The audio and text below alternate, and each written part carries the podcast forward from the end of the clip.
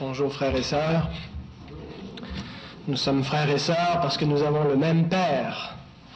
Nous sommes ses enfants d'adoption et c'est par grâce que nous le sommes. Personne d'entre nous n'a mérité ce statut et puis c'est par grâce qu'il nous est maintenu également et c'est aussi par grâce que nous devons continuer à entretenir cette relation que nous avons les uns avec les autres, celui d'être des frères et des sœurs. Combien nous devons revêtir nos rapports par cette grâce-là et ne pas euh, être reliés les uns aux autres par des exigences comme, euh, comme la loi le, montre, mais se faire grâce et se supporter dans l'amour, euh, se servir les uns les autres, s'entraimer, s'entraider. Et tout ça est possible, bien entendu, parce que Dieu l'a fait le premier. Nous allons prier ensemble, si vous le voulez bien.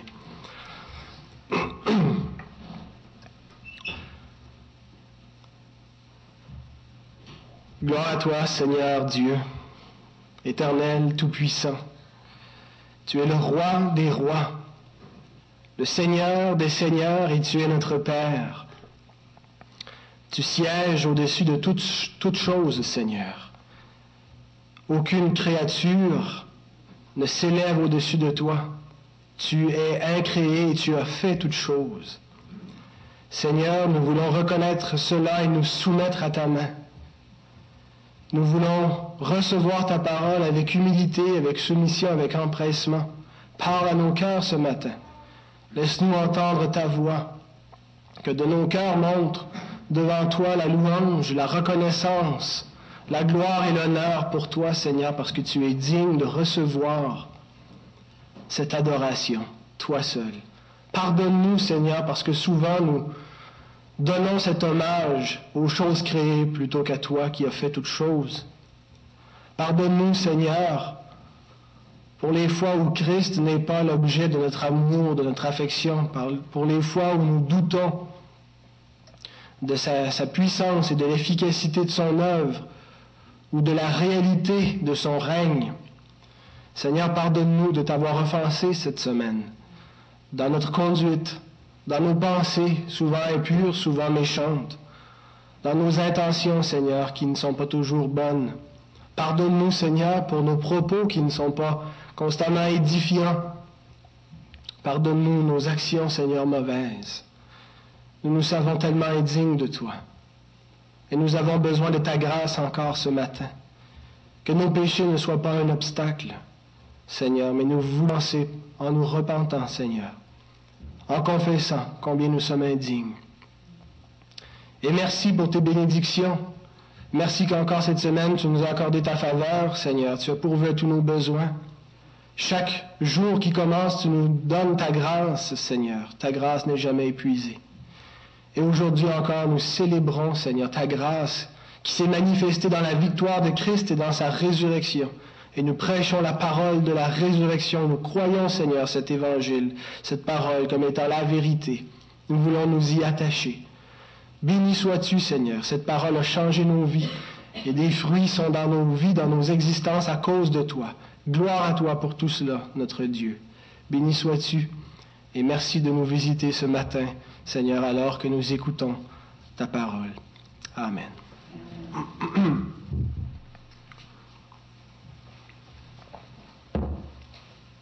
Nous avons vu la semaine dernière trois choses concernant l'ancienne alliance, l'alliance que Dieu a conclue avec Israël. Elle était défectueuse, cette alliance. Elle a été abolie et elle a été remplacée par une nouvelle alliance qui est meilleure. Dans le texte que nous allons voir aujourd'hui, l'auteur continue de comparer le sacerdoce de Jésus-Christ avec celui des prêtres lévites de l'Ancienne Alliance. Et il va ajouter trois caractéristiques du sacerdoce de Christ en le comparant à celui des Lévites. Et ces trois caractéristiques sont d'abord son ordination. Christ a été ordonné, il a été consacré prêtre. Et ça s'est fait par serment. Deuxièmement, il va parler de la durée de son sacerdoce. Celle-ci est éternelle. Et finalement, il parle de son activité sacerdotale qui consiste dans l'intercession. Alors lisons ensemble notre texte, Hébreu chapitre 7, les versets 20 à 25.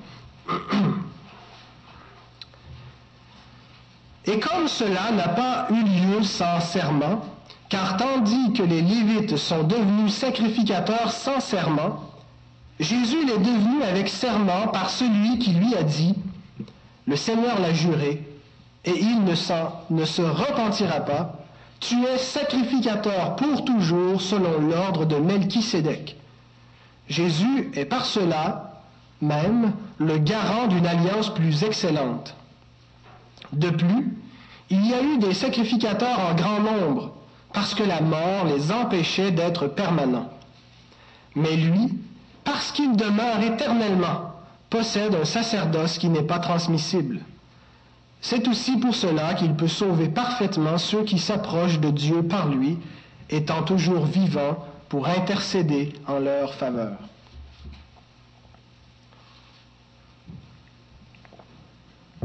Le premier point, donc,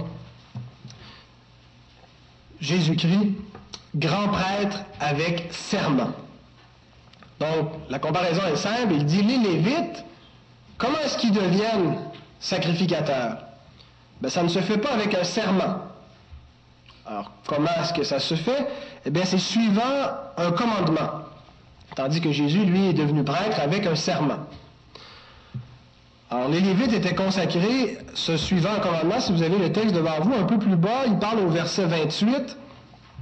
En effet, la loi établit souverain sacrificateur des hommes sujets à la faiblesse. Mais la parole du serment qui a été fait après la loi établit le Fils qui est parfait pour l'éternité. Alors, eux, ils deviennent sacrificateurs suivant la loi, suivant les commandements. On retrouve dans la loi les commandements suivants, vous avez dans le feuillet Exode 28, le verset 1, où on lit Fais approcher de toi Aaron, ton frère, et ses fils, et prends-les parmi les enfants d'Israël pour les consacrer à mon service dans le sacerdoce. Il y avait donc un commandement. Un peu plus loin, Exode 29, verset 35, Tu suivras à l'égard d'Aaron et de ses fils tous les ordres que je t'ai donnés. Tu emploieras sept jours à les consacrer. Donc, comment est-ce que les Lévites devenaient prêtres? Par un commandement? Ils n'avaient pas reçu un serment pour les établir de manière permanente dans le sacerdoce. Jésus a reçu un serment. Où est-ce qu'on retrouve ce serment? C'est pas une question rhétorique, je vous autorise à y répondre. Dans le psaume? Psaume quoi? 110, verset exact. L'Éternel l'a juré. Ah, voilà son, son, son serment. Il l'a juré et il ne s'en repentira point. Tu es sacrificateur pour toujours à la manière de Melchisédek. Dieu peut-il mentir? il ne mentira pas là non plus. Ce que Dieu a déclaré dans ce serment va arriver tel que Dieu le dit. C'est quelque chose qui est perpétuel, qui est éternel, qui ne changera jamais. Dieu ne s'en repentira pas. Euh, son serment ne sera pas renversé. On lit dans Nombre 23, verset 19. Dieu n'est point un homme pour mentir, ni un fils, ni fils d'un homme pour se repentir. Ce qu'il a dit ne le fera-t-il pas Ce qu'il a déclaré ne l'exécutera-t-il pas? Pourtant, on voit parfois Dieu se repentir, n'est-ce pas? Vous avez remarqué ça dans vos, euh, dans vos Bibles, comme je l'ai fait également. Quand Dieu se repent, n'est pas comme... Euh, il faut comprendre que le mot repentance euh, a deux sens, celui de, confesser le mal qu'on a fait et de, l'admettre et de s'en détourner. Mais le mot repentir veut également dire changer de direction.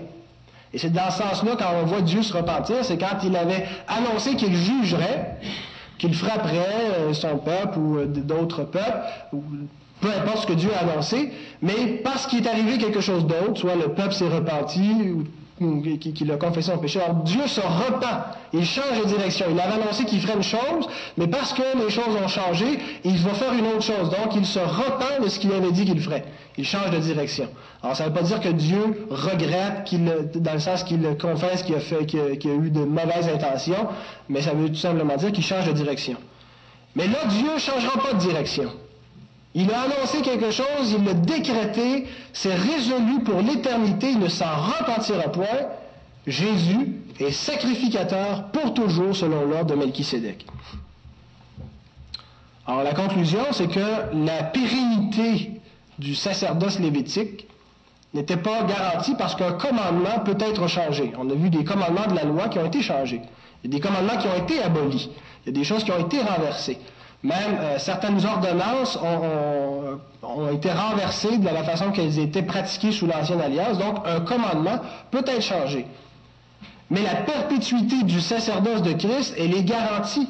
Parce qu'un serment ne peut pas être évoqué, ne peut pas être renversé.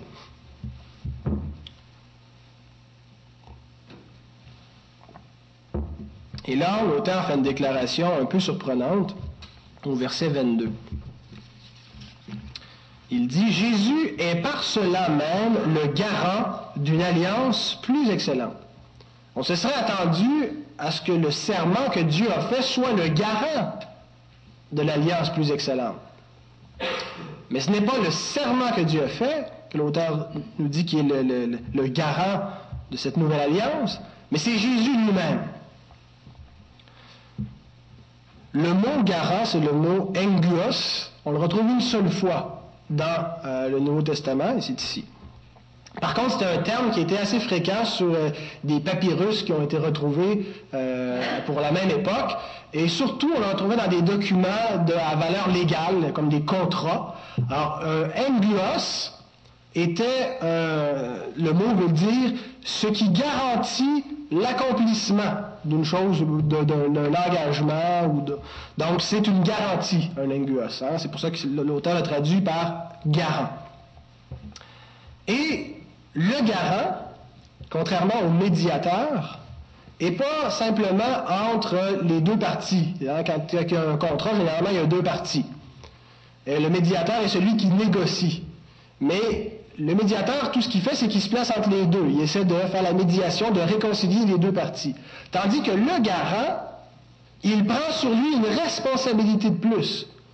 Il s'assure que s'il y a une clause qui n'est pas respectée, ça va être lui qui va écoper. Il prend sur lui personnellement. Et on a un emploi de ce mot-là qu'on trouve dans le, texte du Siracide.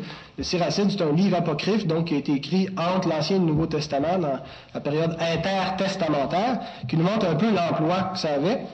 Euh, Siracide 29, donc si vous avez une Bible avec les livres apocryphes, vous pouvez le trouver, mais sinon je vous l'ai mis dans le feuillet. Alors, on lit la chose suivante. L'homme de bien se porte caution. Ça veut dire, il garantit, c'est le, verbe, le même verbe, la, forme verbale de enguos. Il se porte caution pour son prochain. Mais celui qui a perdu toute vergogne l'abandonne. N'oublie pas les bienfaits de ton garant. Aussi bien il s'est exposé en personne pour toi le pécheur dilapide le bien de son garant et l'ingrat de nature abandonne celui qui l'a sauvé. Donc, dans cet exemple, on a quelqu'un qui s'est porté garant, qui a, endossé quelqu'un d'autre dans un prêt, une dette, et le texte nous dit, ben, euh, celui qui est sans vergogne, le pécheur, n'a pas de considération pour celui qui l'a endossé, il ne paye pas ses dettes, puis c'est l'autre qui se retrouve avec le problème. Alors, Olivier, quand tu vas vouloir t'acheter un char, ça va peut-être venir un jour, tu vas peut-être être trop jeune au moment où tu n'auras pas encore un nom, comme on dit, qui t'est fait. Donc, tu vas devoir emprunter et tu vas avoir besoin d'un endosseur. Qui tu vas aller voir? Ben, les parents, on va aller voir papa. Hein? Et si tu ne payes pas, qu'est-ce qui va arriver? C'est eux autres qui payent. Exactement. Tu as tout compris. Donc, le garant, c'est l'endosseur. C'est celui qui prend les responsabilités au cas où euh, une des parties, donc, remplit pas ses obligations.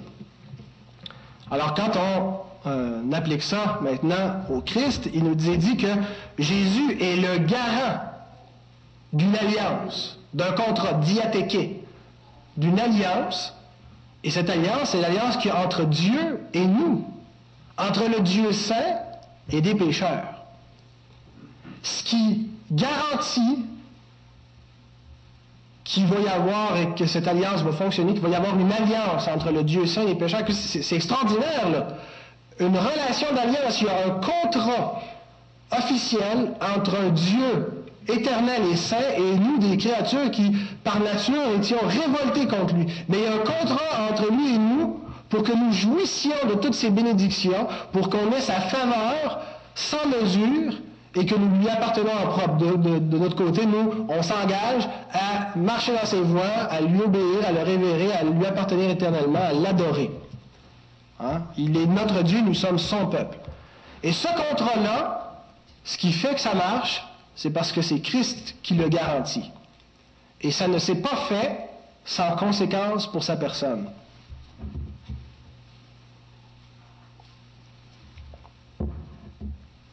Nous tous avons transgressé notre part du contrat. Nous tous avons transgressé les commandements de Dieu. Ce que Dieu exige de son peuple, on l'a tous transgressé. Or, on a une dette. On n'a pas payé nos dettes. Et Jésus, parce qu'il s'est porté garant, a dû payer nos dettes. Pour assurer le fonctionnement de cette alliance entre Dieu et nous, il a fallu que Christ paie nos dettes. Et nous savons ce, que, ce qui lui en a coûté. Réfléchissons à cela un petit peu. Vous savez, jamais un simple médiateur irait aussi loin que de subir des conséquences sur sa propre personne pour réconcilier deux parties. On voit des médiateurs bien intentionnés qui essaient vraiment de faire la part des choses, qui essaient d'amener les deux parties à mettre de l'eau dans leur vin, mais ils n'iront jamais aussi loin qu'à subir des conséquences si vous n'êtes pas capable de vous arranger, c'est pas moi qui vais payer le prix. Jamais un médiateur ne va aussi loin. Un ami peut-être irait aussi loin. Un frère irait aussi loin. L'Écriture nous présente Jésus comme étant notre médiateur et notre avocat. Mais n'oublions pas que c'est en tant que frère et ami que Christ devient notre médiateur et notre avocat. Et il va beaucoup plus loin que ce qui est exigé d'un simple médiateur. Il va jusqu'à subir la conséquence contre sa personne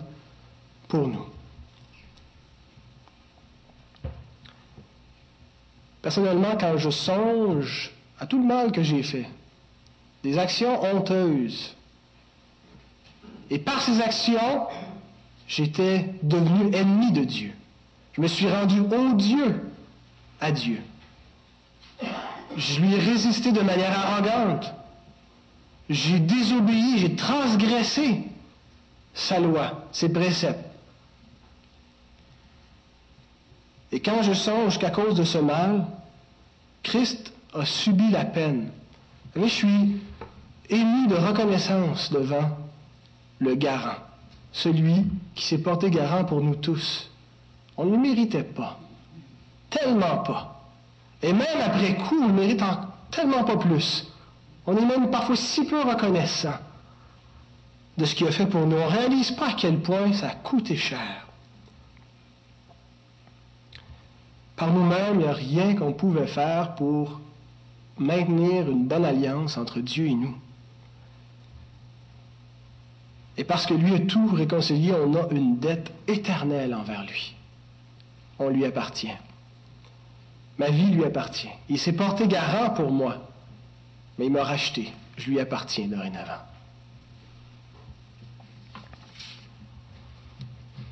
C'est rassurant, je trouve, de lire que ce qui garantit cette alliance entre Dieu et nous, c'est Jésus. Surtout quand on lit, qu'on comprend bien le verset 11. Lisons ensemble le verset 11. C'est sur ce sacerdoce, le sacerdoce lévitique, que repose la loi donnée au peuple. On a vu qu'il fallait comprendre le mot loi comme étant l'ancienne alliance. Le sacerdoce est toujours ce qui garantit l'alliance entre Dieu et son peuple. Que ce soit l'ancienne ou la nouvelle alliance, ce qui garantit, c'est le sacerdoce. Dans l'ancienne alliance, ce qui garantissait une communion entre Dieu et son peuple, c'était le sacerdoce. C'est sur la loi, c'est sur ce sacerdoce que repose la loi, l'alliance que Dieu donnait à son peuple, à Sinaï. Vous savez pourquoi la nouvelle alliance ne sera jamais remplacée comme l'ancienne alliance? Pourquoi elle ne sera jamais abolie? C'est parce que Christ a une vie impérissable. Les anciens prêtres, les Lévites, ils mouraient. Et il périssait. Il, pouvait, il ne pouvait donc pas garantir l'alliance. C'est sur ce sacerdoce que repose la loi donnée au peuple. Mais parce que ce sacerdoce est exercé par des mortels, par des gens qui périssent, ils ne peuvent pas garantir ad vitam aeternam cette alliance. Et forcément, elle va périr avec eux, avec leur sacerdoce. Mais tant et aussi longtemps que Christ vivra, notre alliance avec Dieu est garantie. Vivra-t-il longtemps? Il a une vie impérissable. Jésus est notre garantie devant Dieu. Comprenons bien ceci, bien-aimés, tout repose sur lui. Tout repose sur cet homme, sur Jésus-Christ. Comment sais-je aujourd'hui, le 22 février 2009, qu'à l'heure de ma mort, j'irai auprès de Dieu et que je ne serai point condamné et que l'enfer, n'y en a pas pour moi? Parce que Christ est vivant. Comment savons-nous que lorsque nous prions, notre prière est entendue de Dieu? Parce que Christ est vivant. Pourquoi est-ce que Dieu me bénit? Parce que Christ est vivant. Comment se fait-il que la prédication de l'Évangile soit efficace pour sauver des pécheurs? Que quand on annonce ce message, n'est pas comme les autres messages. Il produit la régénération, il opère une transformation dans un être, il passe de la mort spirituelle à la vie et il, il façonne à l'image de Dieu cet évangile, la personne qui l'a reçu. Ça marche parce que Christ est vivant. Comment se fait-il que Dieu peut me pardonner mille fois le même péché? dans la même journée, si j'étais capable de pécher mille fois le même péché dans la même journée, c'est parce que Christ est vivant. Comment est-ce que l'édification de l'Église et la communion des saints est-elle possible? C'est parce que Christ est vivant. C'est ce que je disais en introduction aussi.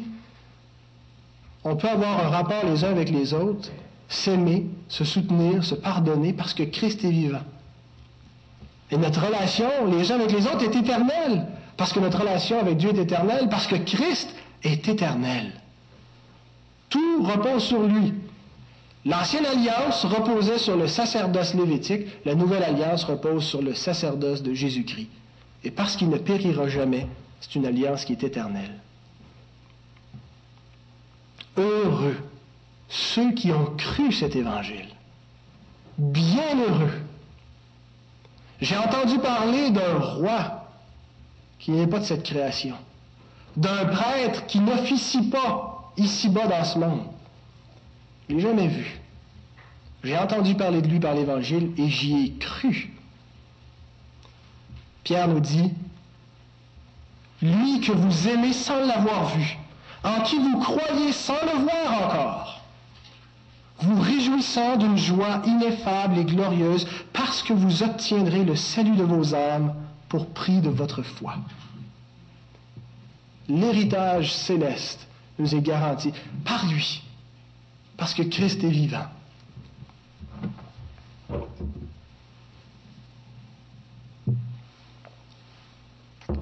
Donc, Christ, le grand prêtre, avec serment, avec tout ce que ça implique, la perpétuité de son sacerdoce. Les Lévites n'avaient pas de serment, c'était temporaire.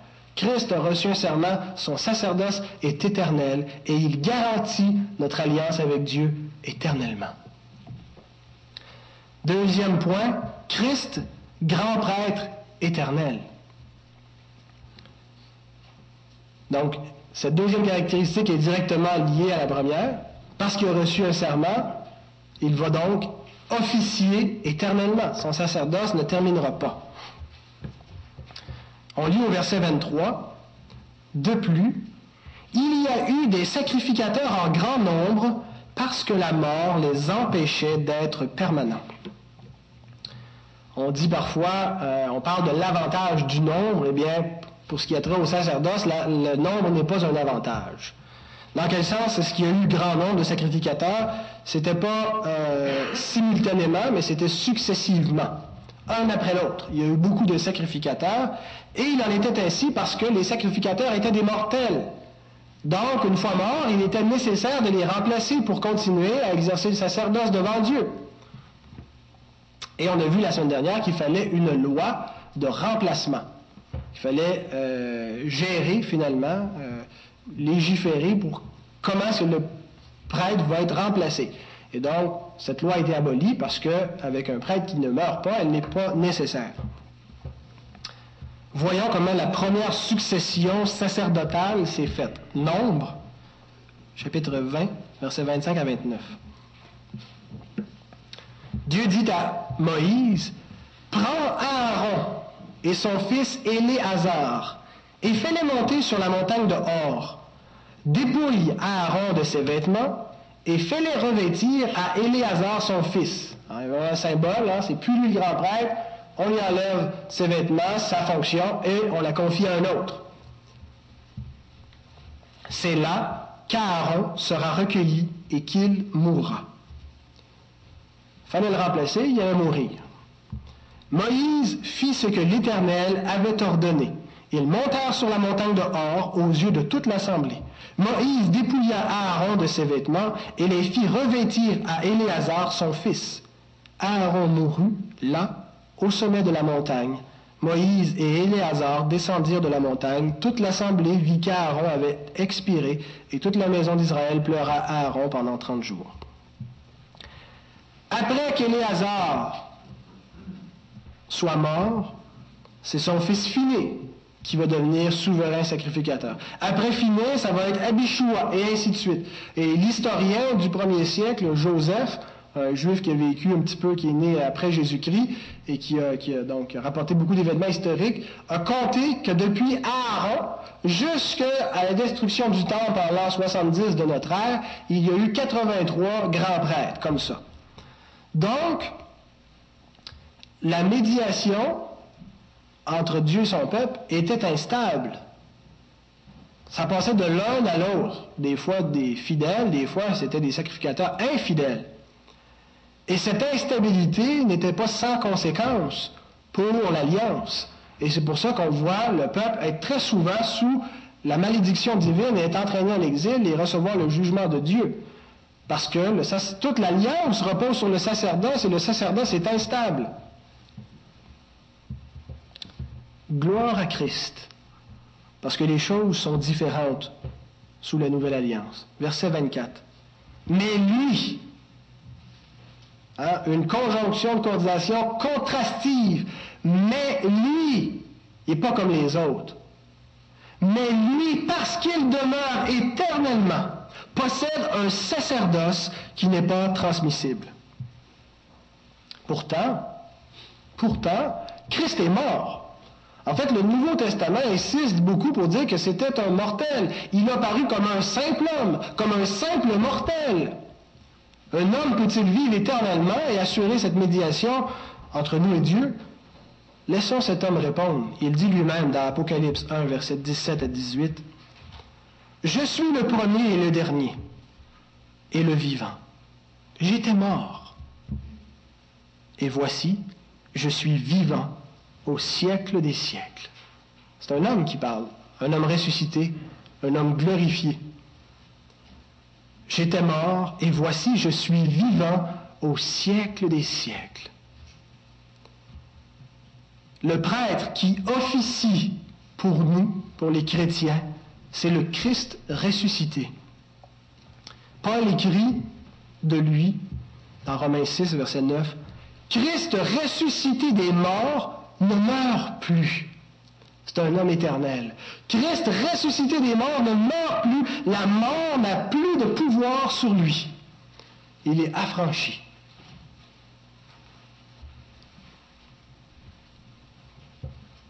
Le sacerdoce de la résurrection, le sacerdoce de l'homme ressuscité Jésus-Christ est un sacerdoce glorieux, sans faille et éternel. J'ai lu dans un commentateur une petite comparaison entre, euh, pas une comparaison, mais en fait, il a rapproché le, sacerdoce de Christ et il l'applique un petit peu en Corinthiens 15 quand il nous parle de, la, résurrection. il compare les deux sacerdoces en comparant ce qui nous est dit entre le, corps d'avant et d'après la résurrection. Et je vous ai mis, c'est euh, Thomas Charles Edwards. Que dirons-nous donc? Que dirons-nous à l'égard de Christ ressuscité et glorifié?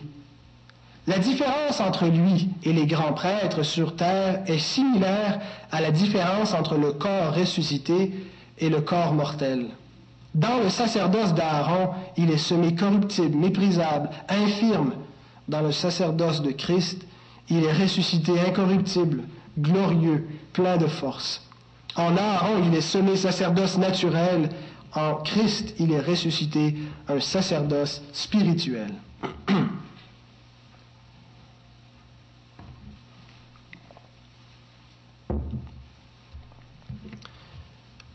Puisque Jésus-Christ demeure éternellement, il possède un sacerdoce qui est aparabatos. C'est le mot qui est employé. Un sacerdoce qui est aparabatos et plusieurs traductions ont euh, mis en français le mot intransmissible. Hein, c'est peut-être ce que vous avez dans votre traduction. Alors, il est possible que le mot aparabatos veut dire intransmissible, mais ce n'est pas son sens étymologique. C'est possible que l'auteur ait voulu dire ça, surtout quand on tient compte du contexte. Il était question de la transmission du sacerdoce, donc lui, il ne se transmet pas. Mais le sens du mot aparabatos, qui nous définit quel est le sacerdoce de Christ, est un peu différent. Il est composé du mot parabatos, qui veut dire quelque chose que l'on peut transgresser quelque chose de transgressable, si vous me passez l'expression, plus un A privatif. Il n'est pas parabatos, il est aparabatos. Donc, le mot veut dire qui ne peut être violé. Il a un sacerdoce inviolable, un sacerdoce qu'il est impossible de transgresser, ou plutôt un sacerdoce qui ne peut périr, un sacerdoce éternel. Parce que Christ vit éternellement, son sacerdoce, son, travail de grand prêtre, son office qui le fait garant de l'alliance entre Dieu et nous, il est impérissable. Sa fonction est impérissable parce que Christ vit éternellement. Et donc, en ce sens, il est intransmissible. Il n'y a personne d'autre à qui il sera transmis. Comprenons une chose, frères et sœurs, nous dépendons entièrement de sa vie. Nous vivons parce que Christ vit. Jésus et le cœur, le souffle, l'âme, le poumon de toute la nouvelle création. De tous les êtres créés qui vont être éternellement en alliance avec Dieu dans le siècle à venir, ce qui est le cœur de ça, ce qui le fait battre, ce qui fait que cette création est possible et qu'elle va subsister éternellement, c'est Jésus-Christ. Parce qu'il vit, tout l'univers va vivre. Ça pourrait sembler inquiétant que la survie de l'univers entier repose sur la vie d'un seul homme. Ça serait effectivement très inquiétant si c'était un homme d'entre nous. Mais cet homme possède la puissance d'une vie impérissable. La puissance d'une vie impérissable. Comment, quand on contemple ce qui nous est dit de lui, comment ne pas fléchir le genou pour l'adorer? Quand je vais finir cette prédication, que je me taire, je vais retourner à ma place, on va se lever pour chanter. Ce pas des tunes qu'on chante pour s'égayer l'âme comme on voit dans le monde. On s'adresse à quelqu'un. On s'adresse à Dieu par le Christ glorifié. On s'adresse au Christ directement. Réalisons devant qui on se tient. Offrons-lui toute la dévotion et l'hommage de notre cœur. Par lui, nous vivons.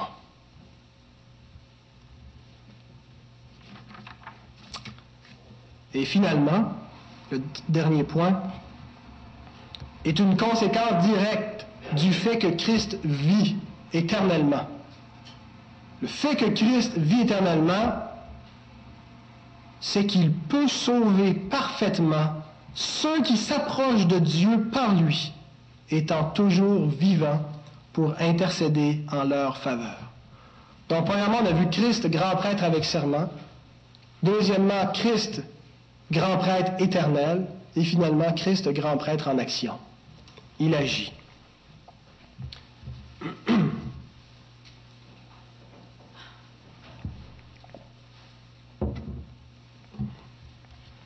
Nous envisageons parfois le sacerdoce de Jésus-Christ de manière limitée. C'est-à-dire qu'on le limite parfois seulement à son œuvre au calvaire. on oublie que Jésus a une œuvre sacerdotale en ce moment. Il a fait une œuvre, en effet, il est mort et ressuscité, mais son sacerdoce, c'est quelque chose qu'il continue de faire en ce moment. Il officie. Vous savez, la religion chrétienne nous présente un prêtre qui officie. Il y a un prêtre pour les chrétiens et il officie en ce moment pour nous. Il est en fonction. Donc, il ne faut pas limiter son sacerdoce simplement à, l'œuvre passée, qui, qui, est tout à fait essentielle et importante et centrale dans son œuvre, mais son sacerdoce, c'est quelque chose qu'il fait maintenant. Il est vivant et il agit, c'est un grand prêtre en action. Alors, le christianisme n'est pas quelque chose de statique, mais de dynamique. C'est quelque chose que, que, Christ fait pour nous maintenant. Et vous savez, je ne connais aucune autre religion, je sais qu'on n'aime pas ce terme-là, mais je connais quand même aucune autre religion parmi toutes les religions et croyances dans le monde dont le fondateur est toujours vivant et en train de bâtir son temple. Le christianisme peut se vanter de ça. Notre fondateur est en vie et il agit en ce moment. Donc nous ne devons pas nous voir comme des bâtisseurs, mais comme des co-bâtisseurs avec Christ. Je bâtirai mon Église. Nous bâtissons avec lui. C'est vraiment un soulagement de comprendre ça. Quand on réalise que le bien-être de l'Église, la communion de l'Église, l'édification de l'Église ne dépend pas de nous, mais ça repose sur lui. Et que nous sommes simplement des co-bâtisseurs et tout ce qui nous est demandé, c'est d'être fidèles. Ce qui est demandé des dispensateurs des diverses grâces de Dieu, c'est qu'ils soient trouvés fidèles. Ah, c'est très soulageant. Hein? Ça nous enlève un gros poids. Nous avons un frère là-haut qui prend soin de nous ici-bas. J'ai vu un frère à l'hôpital euh, récemment, peut-être que certains le connaissent, Willy Perron. Il a je pense, dans l'église ici il y a plusieurs années et il me disait ça euh, sur son lit d'hôpital. Il était tout joyeux, il venait d'être opéré, il n'est pas capable de se lever, mais la joie du croyant. Et il disait, il y a un frère, j'ai un frère là-haut qui prend soin de moi ici. Et ça fait toute la différence. J'ai un frère là-haut qui prend soin de moi ici-bas. Pas les saints, pas les prières, le Christ lui-même qui prend soin de nous. Quel est le sens du verset 25 quand il dit Il peut sauver parfaitement ceux qui s'approchent de Dieu par lui Le verbe sauver. C'est le verbe sozo. Et il a, euh, bien entendu, le sens de sauver au sens sotériologique, sauver de la mort, du jugement, sauver à salut. Mais il est employé aussi parfois dans le sens de secourir. Vous savez, quand Pierre, à un quand euh, il, veut marcher ses eaux, lui aussi, finalement, il doute, puis il se met à caler, puis il crie Seigneur, sauve-moi ah, C'est le verbe sauve-moi. Il ne voulait pas dire sauve-moi de l'enfer, mais secours-moi. Donc, secourir. Guérir aussi, quand les foules viennent à, Jésus pour être guéris, ben, c'est souvent le verbe sozo. Ils venaient à, lui pour être sauvés, mais guéris de leur maladie ou sauvés de leur maladie. Et il a aussi le sens de préserver. Paul dit à Timothée, en observant ces choses, tu te sauveras toi-même et tu sauveras ceux qui t'écoutent. Alors, il ne voulait certainement pas dire sauver à salut, mais préserver. Donc, euh, quel est le sens que l'auteur voulait donner ici en employant le verbe sozo? Il peut sauver. Dans quel sens? Sauver à salut, sauver guérir, sauver secourir, sauver préserver. Eh bien, sur une base exégétique, je n'ai aucune façon de trancher, mais sur une base théologique, on peut affirmer sans, euh, sans, faute que Jésus sauve continuellement les pécheurs repentants qui vont à Dieu par lui. Et Jésus vient au secours continuellement de ces enfants qui crient à Dieu par lui. Et il peut nous guérir et il peut nous préserver constamment. Donc il sauve dans tous les sens du terme et constamment, le verbe est au présent, tous ceux qui viennent à Dieu par lui. Et il y a un adverbe qui est mis aussi, qui est accolé au verbe. Il sauve comment? Parfaitement. Hein, il aurait pu prendre d'autres adverbes, hein, partiellement. Ça n'aurait pas été rassurant si on avait lu ça. Il sauve partiellement ceux qui viennent à Dieu par lui, mais il sauve parfaitement. Et le mot, c'est panteles. Et lui aussi a deux sens. Il veut dire complètement, et il veut aussi dire définitivement. Et encore une fois, les deux sens s'appliquent à, l'œuvre que Christ fait en ce moment pour nous. Alors il y a une idée de qualité, une idée de durée. L'œuvre qu'il fait, elle est parfaite, il sauve parfaitement, mais elle est aussi éternelle. Elle sauve éternellement. Elle est sans faille et définitive, il n'y a rien qui y manque, puis elle durera toujours. Y a-t-il des êtres plus comblés que ne le sont les chrétiens? Malheureusement, nous cherchons souvent à être comblés dans d'autres choses. Hein. Euh, on, cherche notre accomplissement dans le travail, dans les relations, dans des petits bonheurs, dans des, des loisirs. Que Dieu soit béni pour toutes les bénédictions qu'il nous donne. Mais nous sommes comblés à cause de Christ, à cause de l'œuvre qu'il fait pour nous.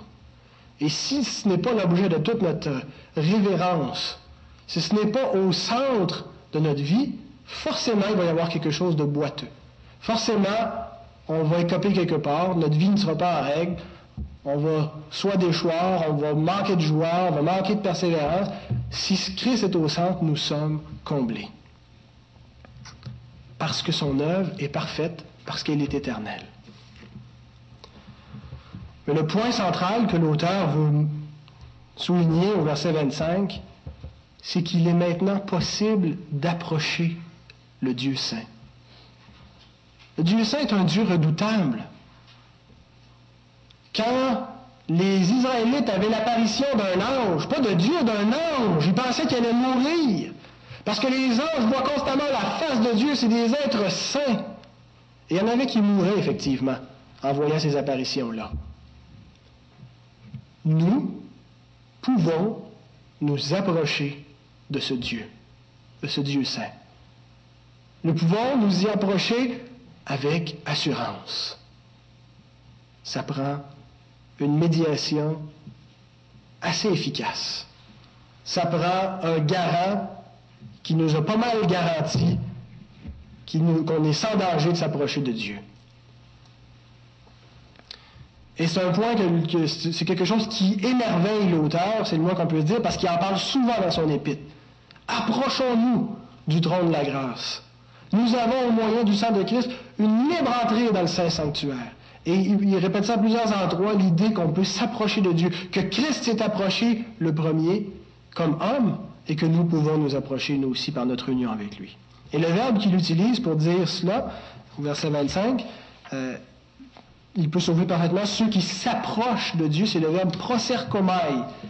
Et c'est intéressant parce que ce verbe, dans la Septante, la traduction grecque de l'Ancien Testament, c'était le verbe de prédilection pour parler de l'approche sacerdotale. Lorsque Aaron s'approchera de l'autel, lorsque Aaron s'approchera dans la tente d'assignation. Alors c'est le verbe proserkomai. Et l'auteur nous dit maintenant, approchons, nous pouvons nous approcher de Dieu. Christ est le vrai sacrificateur. Les autres n'étaient pas de faux sacrificateurs, mais n'étaient pas les véritables sacrificateurs. Ils préfiguraient le vrai sacrificateur. Christ est le vrai sacrificateur. Christ, homme, est le vrai sacrificateur qui s'est réellement, physiquement approché de Dieu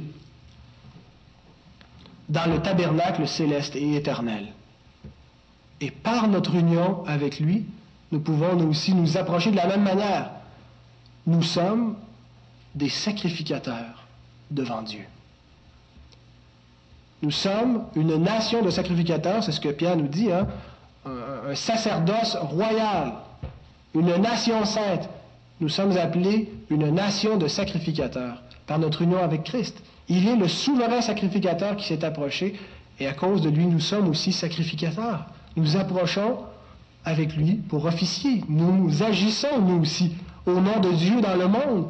Nous intercédons, nous aussi. Nous parlons en son nom. Nous sommes les représentants de Dieu sur terre parce que Christ le fait en notre nom. Et par notre union avec lui, nous sommes pas souverains sacrificateurs, mais sacrificateurs. Et il termine, et je termine aussi avec cela, en nous disant ce que Christ fait, finalement, c'est qu'il intercède pour nous. Étant toujours vivant pour intercéder en leur faveur, en faveur de ceux qui s'approchent de Dieu. le mot intercéder peut être employé en voulant dire intercéder en faveur de, mais aussi contre. Par exemple, on lit dans Acte 25, verset 24, c'est euh, le gouverneur euh, Félix. C'est-tu Félix? Euh, voyons, j'ai écrit ça. Festus, pardon. Le gouverneur Festus qui a remplacé Félix et qui dit au roi Agrippa comment les Juifs se sont présentés devant lui pour plaider contre, pour intercéder contre Paul, pour le faire mettre à mort. C'est le même mot. Alors, le, verbe intercéder a euh, un contexte judiciaire. Il y a une image ici d'un juge et de celui qui intercède, qui donne un plaidoyer, qui a une défense, une apologie, qui parle au nom de son client. Alors c'est dans ce sens-là que le mot est employé, euh, que le mot intercéder veut dire. donc c'est un contexte judiciaire. Quand nous bronchons, puisque nous bronchons tous de plusieurs manières, nous péchons, nous tombons. Quand nous péchons, sur quelle base ponctuelle, ou sur quelle base que Dieu nous pardonne ponctuellement? Parce que oui, Dieu nous a pardonné définitivement, mais on continue de demander quotidiennement pardon pour nos péchés, n'est-ce pas? Alors sur quelle base est-ce que Dieu nous pardonne quotidiennement? Jean écrit, Mes petits enfants, je vous ai écrit ces choses afin que vous ne péchiez point. Hein, on vise la sanctification. Et si quelqu'un a péché, nous avons un avocat auprès du Père, Jésus-Christ le juste. C'est sur cette base-là que Dieu nous pardonne, parce que nous avons un avocat qui quotidiennement intercède pour nous.